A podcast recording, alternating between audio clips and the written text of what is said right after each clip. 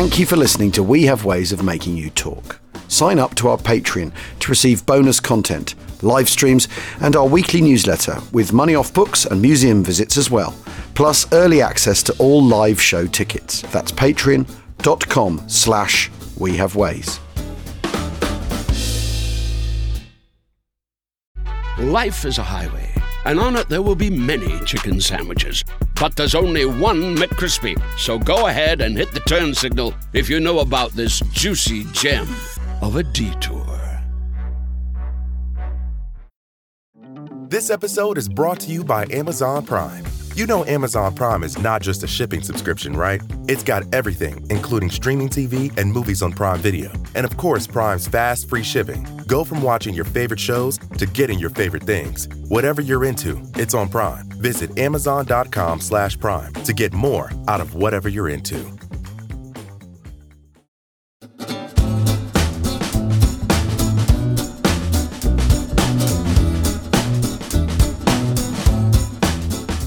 Actung, Actung. Welcome to We Have Ways of Making You Talk USA with me, James Holland, and with John McManus. And John, I had an interesting week last week because I was galling around the battlefields of Sicily. And one of the guys who has been on an earlier tour that I've done and was there last week was called Kevin Milan. And Kevin um, is an American, and his dad was in the 82nd Airborne. And actually, we read his father's story out out on uh, Family Stories a, a little while ago. But anyway, you know, we were going from A to B from one of the places we were looking at in Sicily, and he he said to me, well, "You know, why why don't you talk about uh, have a discussion on the influence of the Civil War, and particularly Ulysses Grant, on those West Pointers who kind of went through and ended up being senior generals in in the Second World War?" And I said, "That's a really good idea. Let me put that to John right now." So I then WhatsApped you. You came back, said, "Yeah, all over that like a rash." And uh, I went back to Kevin and said, "Yeah, John's up for that." so here Absolutely. we are. So I mean, what what a great subject, and not one that I've given a huge amount of thought to. I have to say, but I mean, I know that sort of Patton, for example, was absolutely obsessed with the Civil War, not least because he had a grandfather who fought in it. But the long tentacles of the American Civil War, and and I guess particularly the kind of the changes that General Grant brought in, later President Grant brought in, run very deep, right?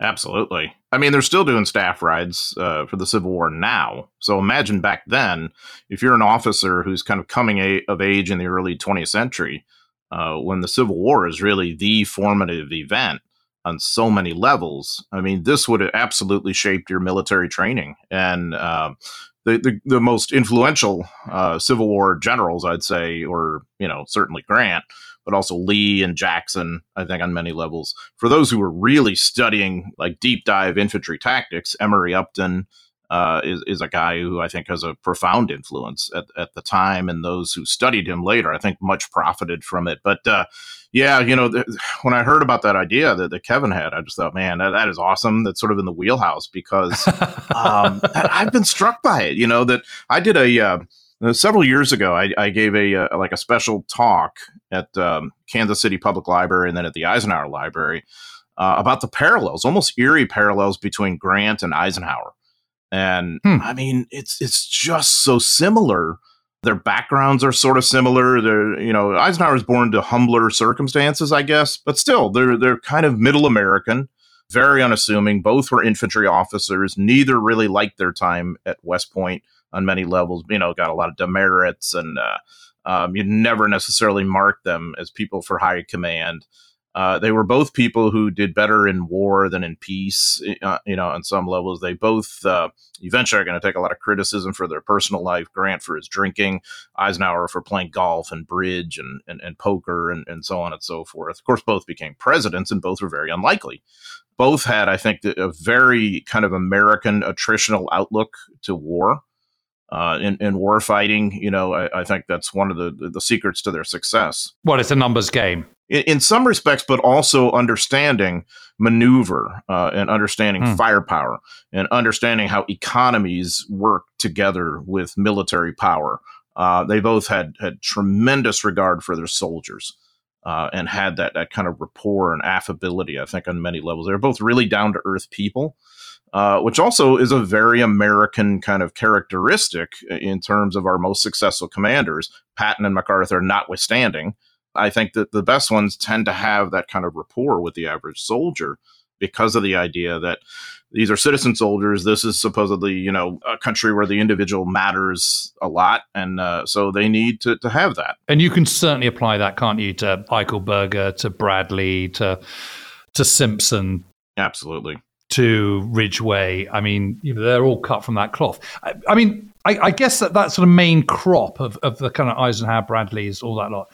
They're they're at West Point. What sort of 1910, 11, 12. So just on the eve of the First World War, aren't they? So they're kind of it's 45, 50 years after the end of the Civil War. Mm-hmm.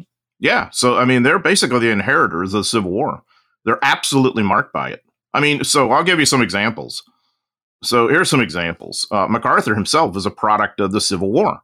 Um, his father, Arthur, was on the Union side and uh, and earned the Medal of Honor for his valor at uh, the Battle of Missionary Ridge. It basically launches his military career, and then he meets this uh, Southern woman from Virginia.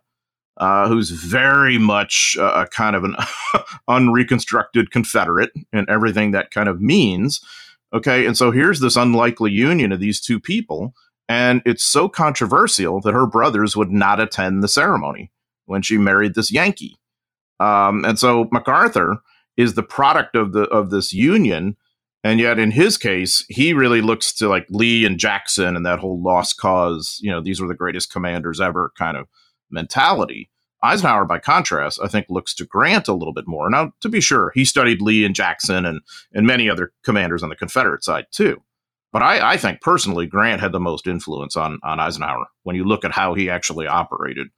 Um, Eichelberger is another example who is a guy was a product of the Civil War. His father's a Union veteran. His mother grew up in Port Gibson, Mississippi, and remembered the battle there and wounded soldiers being in their parlor or whatever, uh, and helping taking take care of them.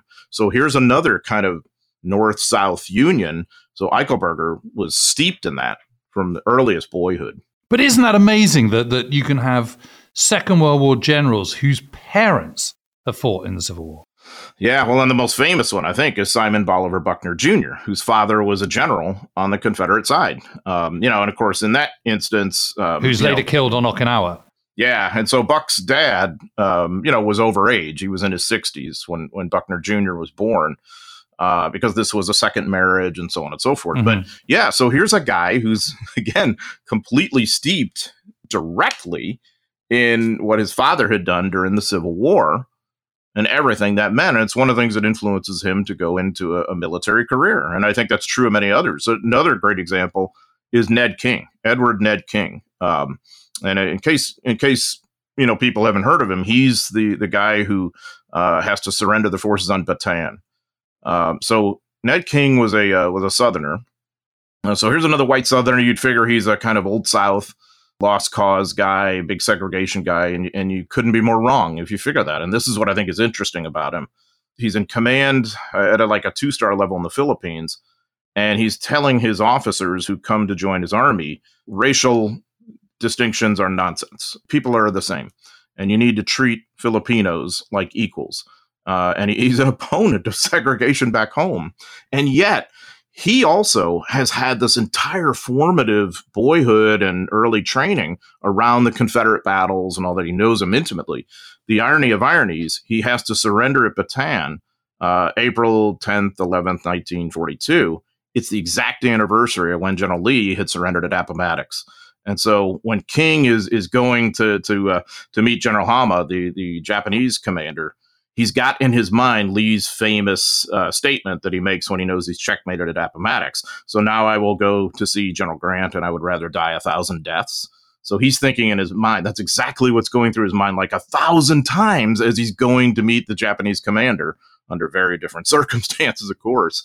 But the Civil War is right there front and center, I guess, is, is my point. Um, and I think that's true of a lot of people. And there's not a single person who's gone through West Point at that stage who doesn't know the intimate details of the Civil War. They know all the battles, they know all the key players, they know the tactics, they understand the kind of logistical issues, all that kind of stuff. That that is just absolutely part and parcel of being a West a West Point undergraduate. cadet. It is. I mean, they've studied them minutely, and they've walked a lot of the ground. Uh, and they've even trained on some of the ground too. Right. So a lot of staff rides going to Gettysburg and Chancellorsville and all the rest of it. Absolutely, and maybe serve there. Like for instance, Eisenhower, uh, famously during World War One, never deploys overseas. Where is he? He's in the Gettysburg area, uh, basically training troops very successfully, and it creates in him a kind of a love for that area. Which eventually, once he retires, he builds his retirement home there and, and lives there, just off the edge of the battlefield. So um, yeah, these places that that were you know hallowed battlegrounds also became training grounds. Chickamauga is another example uh, during the Spanish American War, and that's a little before the time a lot of these guys, although not, you know, Douglas MacArthur is just going to West Point around that time. So you know, this wasn't that long after the Civil War, um, and and the memory was very firm, and and it's also it's it's caught up in a lot of other aspects of, of American history at that point. This sort of rapprochement between North and South, which also has come at the expense, though, uh, to some extent, of African Americans in the South. Um, you know, and, and their treatment as equal citizens is just out the window as a result of this on some levels. So most of the officers are not really thinking of the Civil War socially in that context. They're thinking of it tactically, of what they're learning from the, the battle. And there's a lot to learn there. Okay, so this, I'm thinking of two points really. And the first one is is that you know when one thinks of a civil war, you're thinking of rows and rows of people lined up, marching towards each other, uh, and being sort of cut to shreds whoever attacks by um, Gatling guns and superior artillery, and that the whole kind of muskets and so on are kind of a, all a bit of a waste of time, really. And you think of you know wholesale slaughter, and this is sort of the end of the road for the kind of lining up, marching towards the enemy kind of approach to battle, which has been you know as old as the hills. So the question is, how relevant is is that to kind of the evolution of, of the battlefield between 1860s and the 1940s. But the second point, of course, is is that tactics might change, weaponry might change, but but certain principles hold true about supply and logistics and command and high ground and all that kind of stuff. So, what I suppose are those similarities valid, and, and what are the differences? I mean, the similarities are absolutely valid. So, the, I mean, these guys have studied obviously the Civil War, uh, but also World War One. Uh, you know, quite famously, some of them had been in it, but even those who hadn't, General Marshall, um, later General Marshall, has created this whole uh, book of sort of incidents from World War One, and so they're they're kind of learning from both wars. I would argue at the tactical level. Uh, and so, what are they learning from it? I mean, it, actually, the pattern in the Civil War is really similar to World War One, in that, yes, of course, there it's it's different in the way they fight, but armies in the open fighting 1914 in a way. This this kind of maneuver as both are trying to come to grips uh, eventually on the Marne and all that business too. That leads eventually towards trench warfare to, to armies going to ground. Uh, you see the same kind of pattern in the Civil War. Of course, there's plenty of maneuver warfare, but you see trench warfare, uh, and especially by 64 and 65, most notably at Petersburg. Um, you know, so how you deal with fortifications, how you deal with firepower, how you maneuver your forces, logistics, like you said, Jim. I mean, all of this, there's it doesn't change that much on some levels.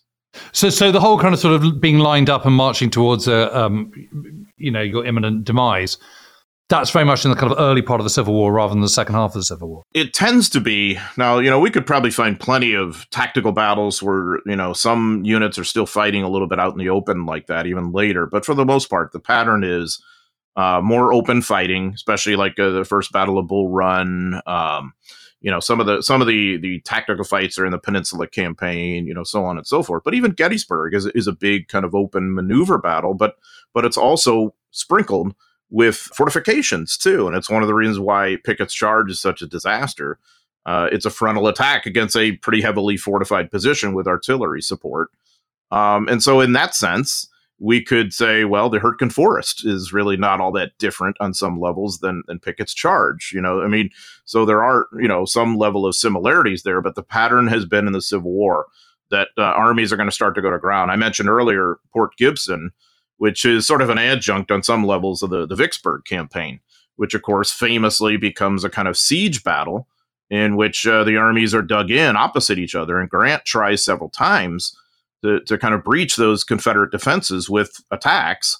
And then he realizes, I'm going to have to back off and just kind of pound these guys and starve them. And they again, logistics. I mean, so there are times when you had to do that. And then there are other times, um, you know, where where eventually the armies have to come to grips on some levels. And you, you kind of see it play out that way in the, the Battle of Atlanta, too.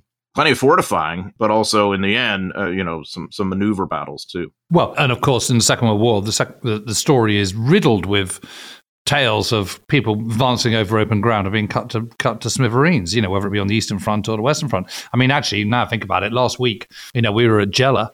Um, and we were actually looking at the counterattack on the uh, on the 11th of July from the perspective of the Italians, and we were looking at the 34th Infantry Regiment, the Third Battalion, as part of the um, uh, Livorno Division, and you know they attacked from this this feature called the Castelluccio, and they just they've got literally no artillery support whatsoever It hasn't appeared. They've got a few mortars, and that's it. And they are advancing across open ground in the middle of the day um, against the Americans and offshore naval guns. And the Americans, who overnight, because Allen has always been keen on night operations, have, have dug in on the key either side of the key roads. And of course, they get cut to smithereens. and yeah, I suppose where's the difference? I mean, it's very similar. Yeah, yeah. But I remember, I remember, you know, my my kind of sort of high school history was, you know, one of the reasons why um, Grant was so successful was because all the Civil War generals on both sides had all been at West Point together and all kind of learned the same rules. Mm. But Grant had been a bit of an iconoclast and kind of kept getting in trouble, so didn't didn't do the orthodox route, and that's why he won because he was introducing different approaches. Is is there any truth in that, or is that just sort of schoolboy nonsense? There's a kernel of truth. I mean, he was uh, he was uh, kind of an innovative thinker on some levels, and he was not conventional and he was not conventional as a person. Okay, so in what, in what, way wasn't he conventional? Because he he emerges in the Civil War, doesn't he? He's not. He he's emerges not at the forefront at the beginning, exactly. and, and, it's kind of by this by the middle second half of the war that he really starts his star starts to kind of emerge. Yeah, so that I think that requires delving a little bit deeper into Grant's background um, and just getting a sense of who this guy was.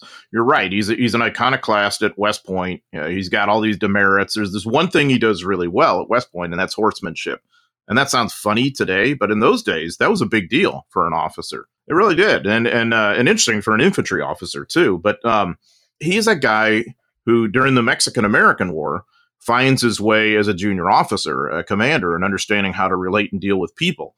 The problems for Grant start to set in during peacetime, when you know, and of course, the army in that era, in the late 1840s and the 50s, you could be in some pretty desolate places where you couldn't take your family and you could be there for years in this out of the way post. And, and Grant's in that situation. He has a very strong bond with his wife, Julia, um, and a really kind of dysfunctional, kind of difficult relationship with his in laws, particularly his father in law, who's this, this, southern guy who uh, who is just very um, confrontational, very much like this guy, Julia. This guy you've married is no good, kind of thing. And and so does it, he's on the Confederate side, uh, you know, uh, politically, is he later on?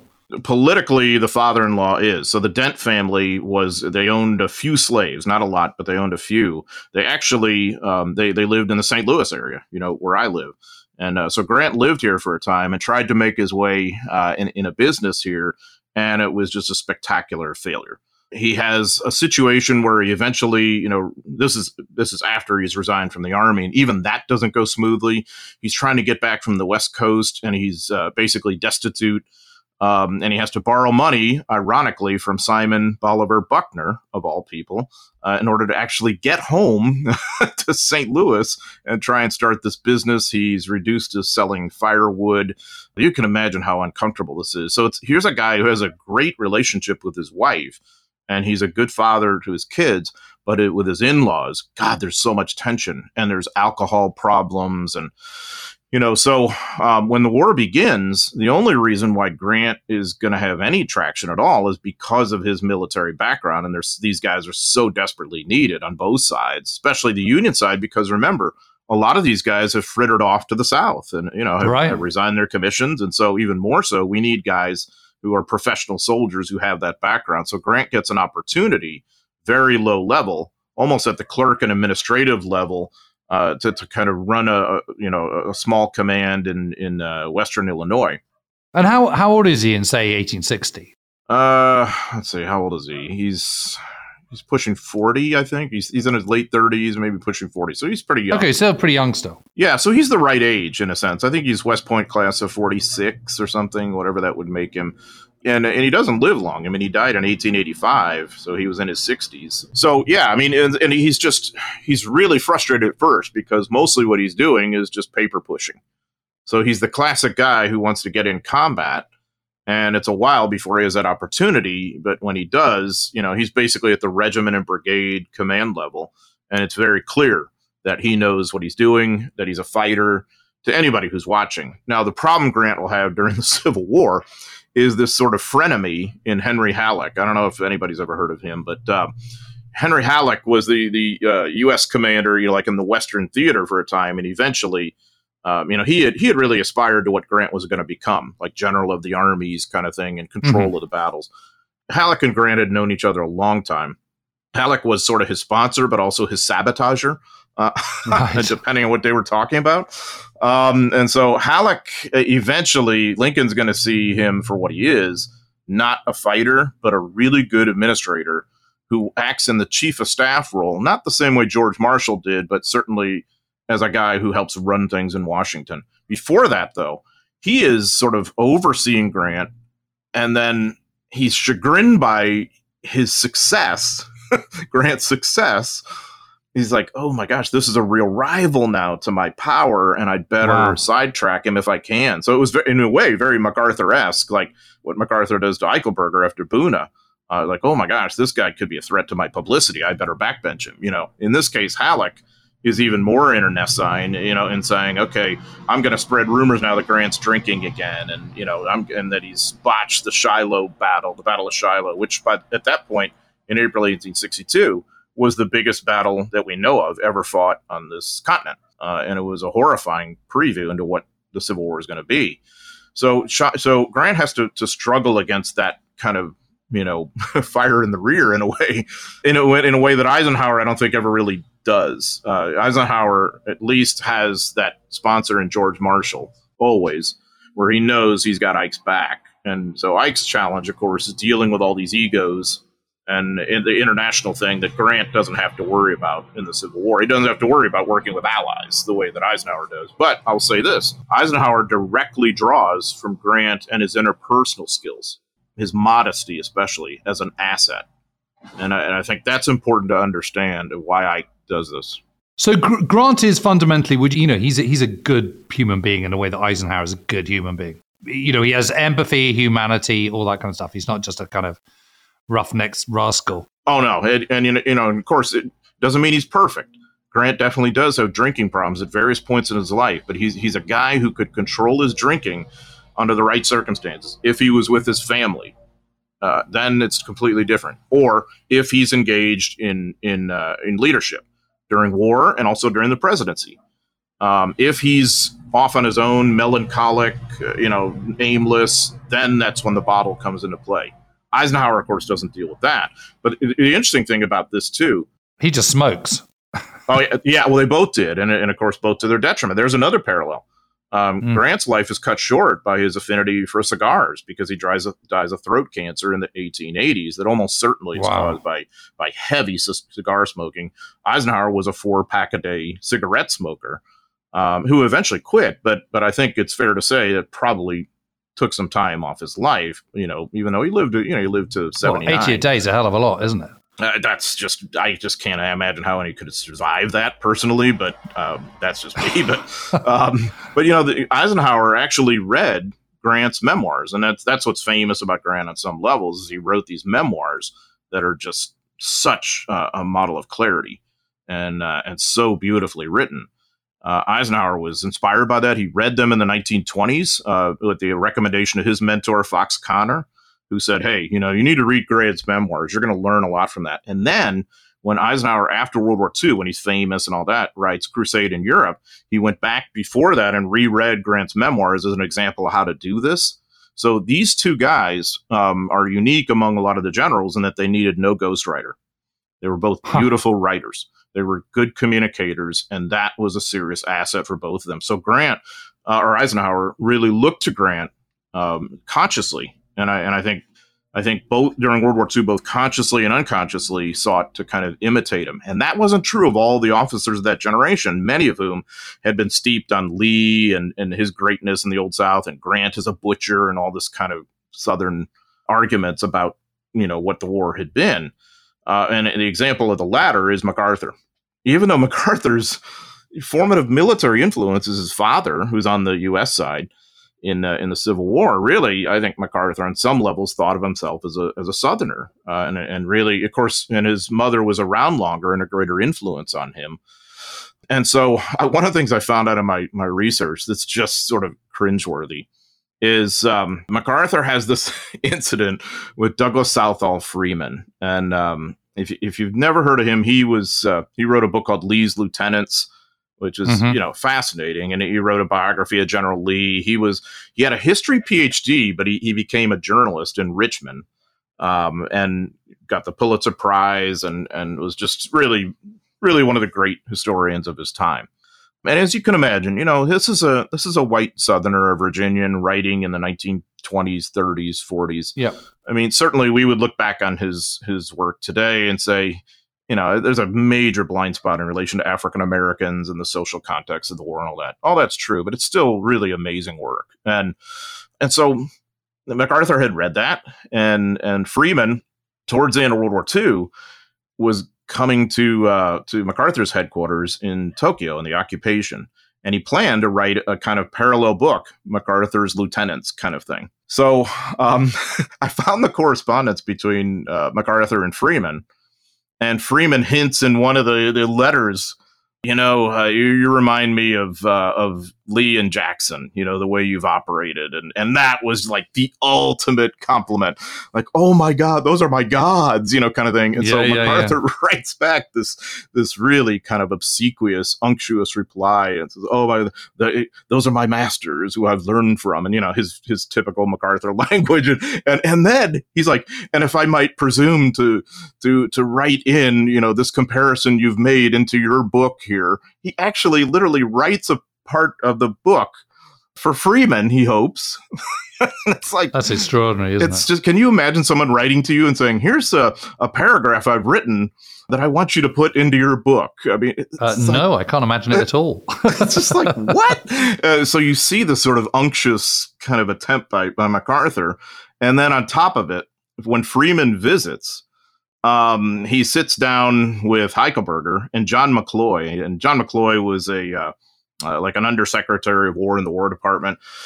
He's one of these guys who's profoundly influential on American military and national security policy for a long period of time, but isn't that well known. So he's just an insider. Okay. So he's sitting down to a meal with Eichelberger and Freeman, and Freeman's trying to gather all this information, uh, you know, about MacArthur and his lieutenants. And so he, Freeman asks Eichelberger, he says, okay, so at what point um, during the Buna campaign did General MacArthur you know, like locate his headquarters right there, uh, like on the front lines in Buna? And it's so incredibly awkward because MacArthur was never at the front, uh, but he made it seem like he was through his communiques. And so the average person back home, including someone as not knowledgeable as Freeman, actually thought MacArthur was leading on the front lines at Buna. And so Eichelberger's in a tough position now because he doesn't want to throw his commander under the bus, but he also doesn't want to mislead this guy who he respects too, of course. You know, he's Red Freeman. And eventually, you know, when Freeman's pressing the point, Eichelberger has to say, well, General MacArthur was never there. And he tries to sugarcoat it by saying, you know, it was so swampy, it was so impassable that it wasn't a place for a theater commander. So he tries to kind of soften the blow. But when Freeman heard that, he was his enthusiasm for the project completely went away. And the book never happened because wow. I think he thought uh, a lot of the stuff I've been seeing coming out of MacArthur's headquarters, uh, I can't trust it. Maybe there's not the story here that I thought there was. And also, too, I think he had picked up on the fact that unlike Lee, MacArthur would not have any room in his closet for sharing the historical limelight with others. You know, with Eichelberger, with Krueger, all of his commanders, the way Lee is going to share the limelight with Jackson and so many others who had served under him. It's it's amazing, isn't it? And when we think about all those generals, I mean, most of them did go to West Point. There's a few who didn't. Terry de Allen, who who who goes and then gets kicked out, and he he does stand out for being different, doesn't he? Because he's he's not a spick and span. He's he's very much a kind of one of those generals who who kind of lives for his men, sees all men as equal, and you know, happy talking to a grunt as he is a fellow general or something. But most of them have been, haven't they? I mean, who who else hasn't been to West Point? I can't think really. Well, George Marshall. I mean, there's a. Oh, of course. Example. I mean, that's the and, and Walter Krueger. Uh, Walter Krueger hasn't even been to college for gosh sakes, and hasn't even graduated high school. Believe it or not, the, he goes up through the ranks, doesn't he? Yeah, up through the ranks, and so you know there were a pretty decent number. Although West Pointers dominated general officer ranks, there were a pretty decent number of others, and obviously starting with George Marshall himself, who was a VMI guy you know, and, and I think George Marshall was very conscious of the odds he was working against to become chief of staff. VMI is what Virginia Military. Yeah, Virginia Military Institute in uh, in Lexington, Virginia, and boy, you you could not find uh, a sort of sort of heart of the South uh, kind of institution, with this possible exception of the Citadel in Charleston, South Carolina, than, uh, yeah. than VMI. Um, so Marshall is kind of steeped in in that tradition, but I think also very fair minded in a lot of ways. But uh, but yeah, so um, Allen I think is interesting too because you know let's face it, he has a Latino background. Uh, you know the way we would think of it now. His mother was Mexican, wasn't she? Uh, yes, exactly. And so and that's very American because uh, you know there are a lot of Americans who have that kind of dual heritage. Uh, especially in the Southwest, or you know, in Texas, where he had, where he, I think he had come from. So, Allen, I think, is more unconventional on the, on that level, in part because of that. One of the things I love about Allen, and I don't know that he learned this from the Civil War, but his affinity for night attacks and night combat. I think if the Army would have listened more to him, we would have been far more effective from World War II through Vietnam. Um, and night ops are tough to run. Of course, there's a ton of headaches and problems. We all know that. But I think there would have been a better you know, I think that it would have been an asset in the long run to to to focus on this area. Eichelberger does some of it too, and I don't know that he knew about what Allen was doing in the European theater, but there are times when when Eichelberger will embrace night ops too, and I think quite profitably. So you do see some who are bucking the trend a little bit, but by and large, most weren't. Uh, well, let's just hold those thoughts, John, and uh, we're going to take a quick break. We'll be back in a minute.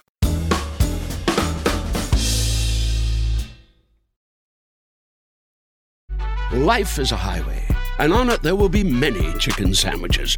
But there's only one McCrispy. So go ahead and hit the turn signal if you know about this juicy gem of a detour.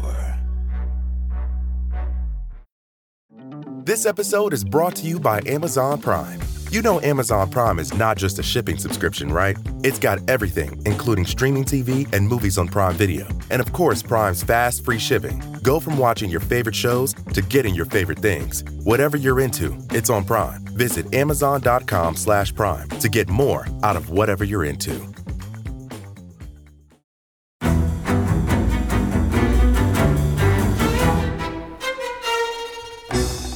I'm Anthony Scaramucci, former White House Director of Communications and Wall Street financier. And I'm Katty Kay, US Special Correspondent for BBC Studios. I've been covering American politics for almost three decades. Welcome to The Rest is Politics US, brought to you by Goalhanger. Go on, tell us, were those donations you made, like Obama in 2008, was that idealism? Were you hoping to get something out of these campaigns that would serve your own business interests, for example? So I think this will either make this podcast incredibly successful, Katty, or people will be horrified and they'll shut it off right now because I'm going to be very real with you. The Obama donation, I had gone to law school with President Obama. We were not classmates. I was a few years ahead of him. It was 2007. He was then Senator Obama. I had a check in my breast pocket. I went over to the senator. I said, Senator, I said, you and I didn't really know each other in law school, but I'm about to hand you a big check. Can I lie to my friends and tell them that you and I knew each other in law school? Well, Obama looks at me, had the best smile in American politics since Jack Kennedy. Forever. Yeah. He lights up. He looks at me and says, I'll tell you what, if you double the amount of the check, we'll take it back to Hawaii. Okay. And I looked at him. I said, You're done. I had another check in my pocket. I ripped it up. I doubled the amount of the check. And I'm going to tell you right now, I've been to more White House Christmas parties during the Obama administration than the Trump administration. In this pivotal year for the United States, democracy, and world affairs, Britain's biggest podcast, The Rest is Politics, is launching stateside. Uncovering secrets from inside the Biden and Trump inner circles and how they shape the world's most important economy, but also the global economy too. New episodes are released every Friday morning. Just search The Rest is Politics US wherever you get your podcasts.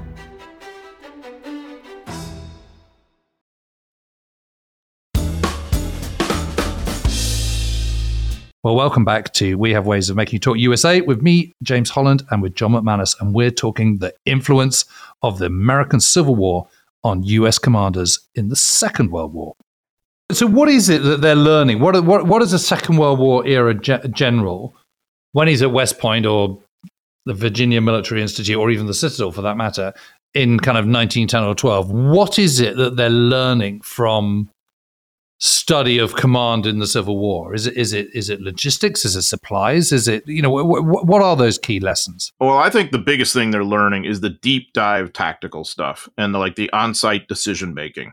You know, like um, like let's say we're on a Gettysburg staff ride, circa 1910 right. or something. Um, you know, we're really thinking very carefully about the various decisions Lee makes. Uh, the decision to engage, uh, you know, to to turn this into a larger battle his attempt to try and uh, and envelop the the U.S. Army forces there uh, to basically do what Hannibal had done at Cannae, which is what Western right. commanders have been chasing for generations. So I think you probably would have learned a lot about that, and of course the whole Pickett's charge thing would have obsessed you.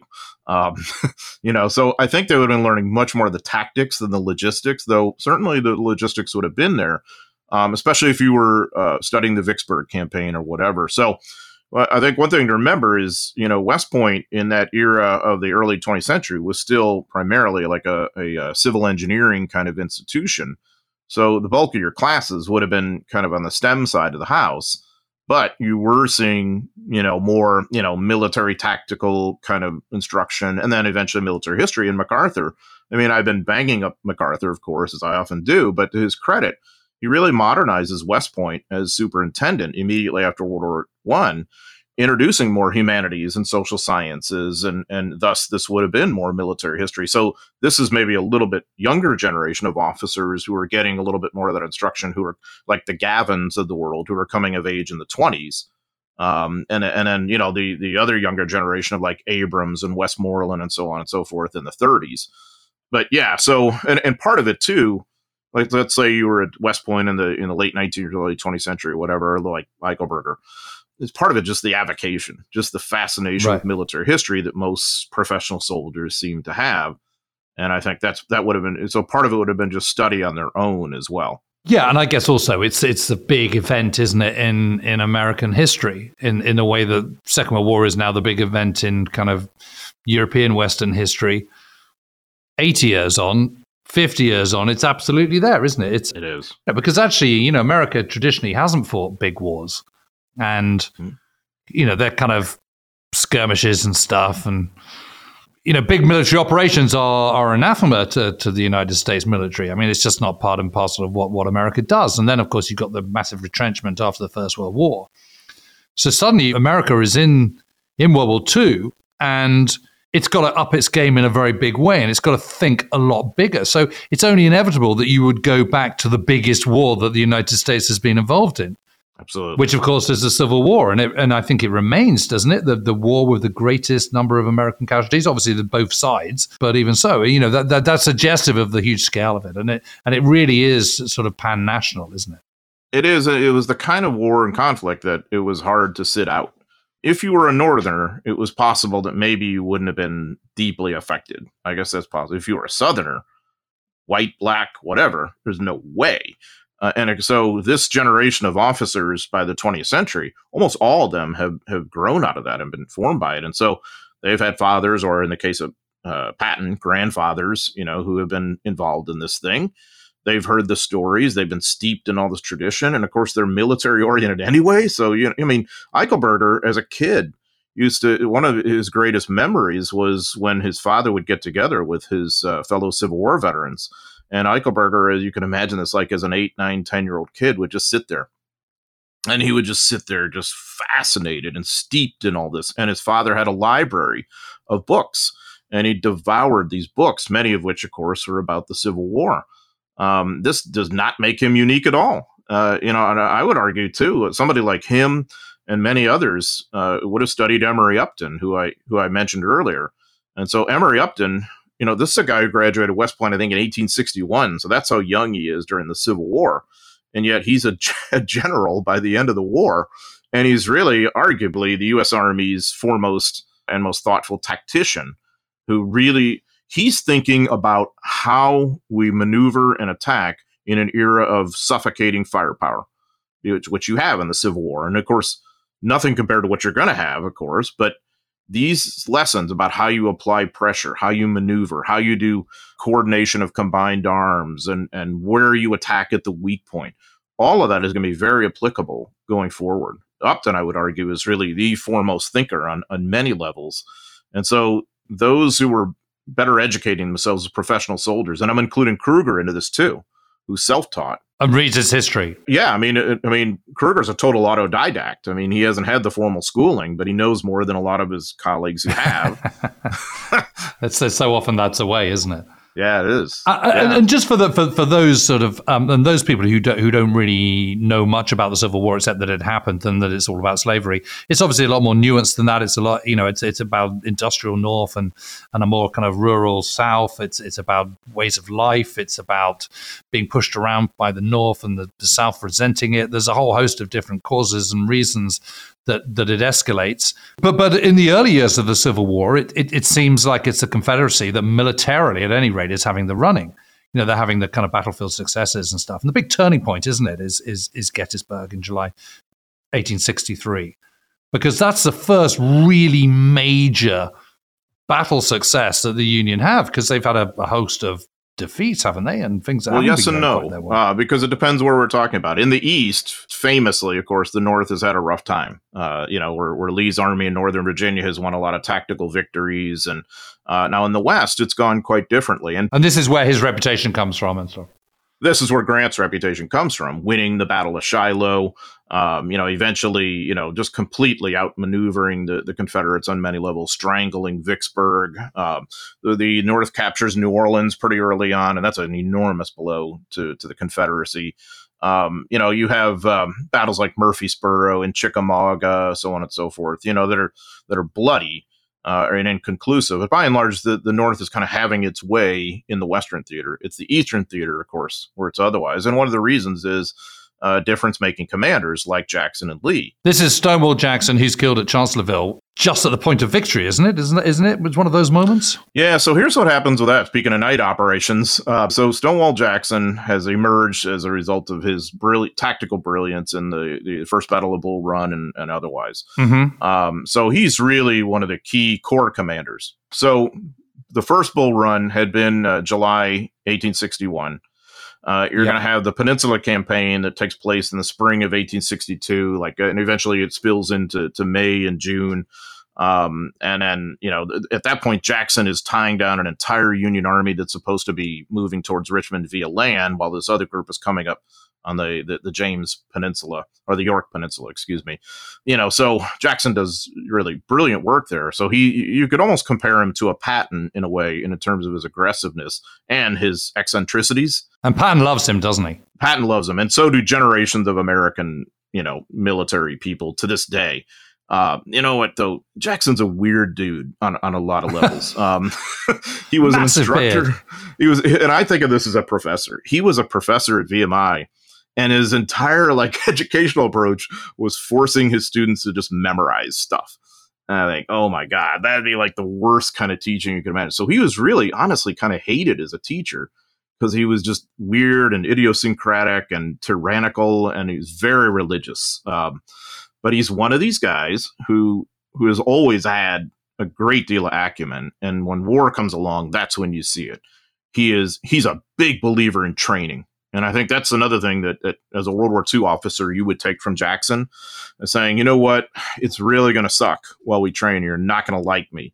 But once we're in battle, you're going to see the advantage we've got over the enemy. Jackson was really the king of that on, on a lot of levels. So uh, at Chancellorsville, what happens is that, you know, here's a here's a, a uh, Confederate army that's outnumbered two to one, and is basically caught in a vice grip between uh, the Army of the Potomac that has carried out this incredible uh, design to do just this to, to capture uh, the Army of the Northern Virginia in this vice. The, the, com- the Union commander is Joe Hooker. Who gave the name to Hookers, didn't he?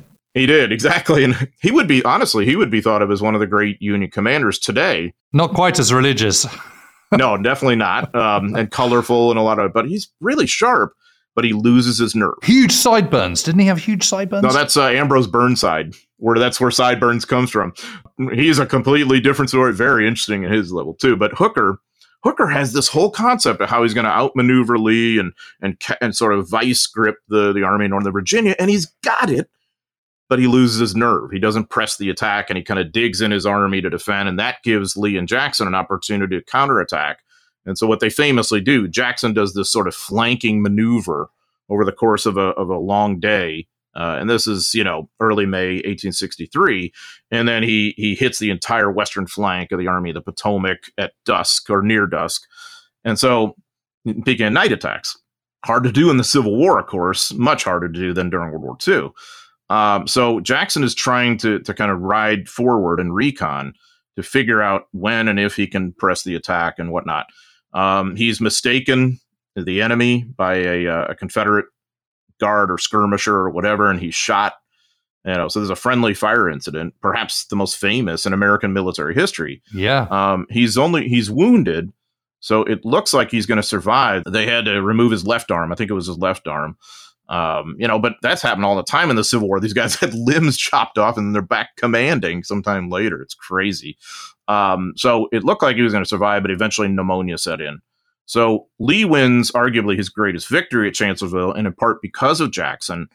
But the greatest casualty is, you know, Jackson, and he and he can never really replace him after that. And you see it at Gettysburg. That's that's one of the manifestations. But am I right in saying that the kind of post Gettysburg, which is July 1863, the kind of material weight of the North just starts to kind of kick in a bit more heavily. And, and this is where the sieges come in. It already has. And here's what I, because I, teach a, a, course on the Civil War and Reconstruction. And uh, one of the things I try to really impress upon my students is that it's different from World War II in the sense that, like, you know, after our great turning point battles, the Allies are, the percentages are really with them and they're probably going to win the war as long as the Normandy invasion succeeds, so on and so forth. Yeah, yeah, okay, yeah, but yeah. but in the Civil War, even after Gettysburg, uh, the Confederacy still could have won. Uh, in 1864, you know, it was an election year in the U.S. and the North, and you know, it seems probable that Lincoln would be defeated and a new party would come in and cut a deal with the South and the Confederacy. So there were two ways that the Confederacy could have achieved victory: foreign recognition uh, or just a change in politics or the northern public not caring enough about the Union and saying basically to let the South go. So the difference is capturing Atlanta, and when Sherman does that in uh, in September 1864, um, and and that's what really coalesces Northern public opinion to say, okay, let's continue with Lincoln's vision of holding the Union together and completely abolishing slavery and trying to create some sort of multiracial republic. Wow. Yeah, that's amazing. For for those like Eisenhower who were studying this at, a, at the larger strategic level, I think they learned much. I think for maybe the average general officer or whatever who's coming out of West Point, they're thinking more tactically. You know, what kind of maneuver did, did Jackson right, make right. at Chancellorsville or that kind of thing? And that's valuable. Don't get me wrong. But I don't think there was enough emphasis in that era on the socio cultural, strategic, and economic context of the war uh, and certainly nothing on the racial side, which is which is really the key to the war. But but the point is, at every single level, when you look at the Civil War, it's got a long shadow over the generals of, the, of World War II. Clearly, And it's Oh, interesting, isn't it? Because because you know, obviously, the British commanders don't have that. They have a different kind of heritage. They have a heritage of colonial wars, of course, of the First World War particularly, and it, it affects them in different ways, doesn't it? I mean, the, the heritage of the First World War is is the slaughter on the Western Front, and and the avowal never to never to kind of do that again, which is of course why they're all backing air power and anything that that reduces the number of infantry divisions to a bare minimum. I mean, you know, this is something that also that the uh, that the Americans buy into. Um, it's just so fascinating, isn't it? You know how heritage comes back and, and shapes you and helps your decision making and affects your decision making in future conflicts. I mean, really, just endlessly fascinating. I mean, I, I got, got this sort of feeling that we've vaguely just scraped the very top of the very surface of, of this. I mean, it is fascinating. It is fascinating, and then all those other those other conflicts and stuff that that you know so many of the the, the junior Civil War commanders end up you know, fighting on the frontier, don't they? And then later on, at the end of the century, and you know, you think of the Custers and and so on. And oh, for sure. Well, and like Joe Wheeler, who is on the Confederate side in the Civil War, and 30 years later, he's one of the key commanders in the Spanish American War in Cuba, fighting Joe Wheeler. Yeah. And this yeah, then yeah. was a kind of rapprochement between North and South, and that's the that's the nice side of the story. The really terrible side of the story is it comes at the expense of racial equality, and it comes at the price of enormous racial apartheid and Jim Crow and all that. Yeah, yeah, which takes beyond the Second World War to resolve. Oh yeah, uh, exactly. And that's why the Second World War, I argue, of course, is more important than the Civil War in the sense because it really uh, comes to grip with the, the, issue of race in America. The, the, civil rights movement is part and parcel to the Civil War. The, what we think of as the civil rights movement, it wasn't new. I'm not saying it's new then, but it's much more effective. And there's a great deal more momentum as a result of World War II because of socio-cultural changes, economic changes brought by the war. The Civil War, and this is this is Grant's biggest disappointment as president, is the ultimate failure of Reconstruction. Um, Grant does arguably um, more for African Americans than any single American commander, politician, person, or whatever. Uh, he attempts to do more, per- perhaps even more than Lincoln.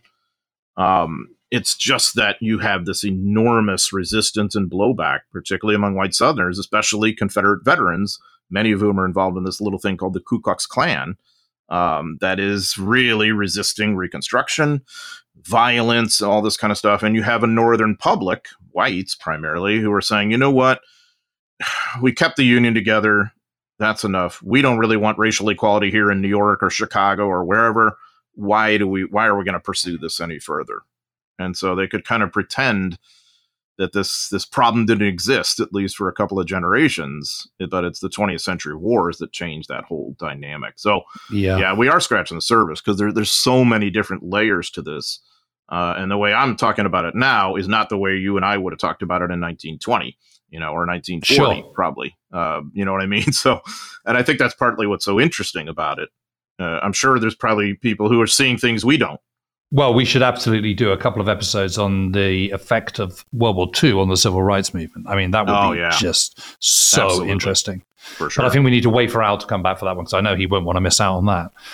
Well, John, I mean that that's that's been just really really interesting. I, I, think sometimes it is important to kind of go back in back in time and go back in history to kind of contextualize the the period that one is looking at and that's just you know that's just a sort of case in point. Absolutely fascinating. So thank you. And thank you to everyone for listening. And we will be back next week. At some point we've got to talk about Stilwell. Oh yeah. Yeah. Well maybe next week. I, I man i love talking Stilwell. He's fascinating. Yeah isn't he just? Yeah. all right. Well anyway good to see you as always. And um, chat to you next week. Cheerio everyone. See ya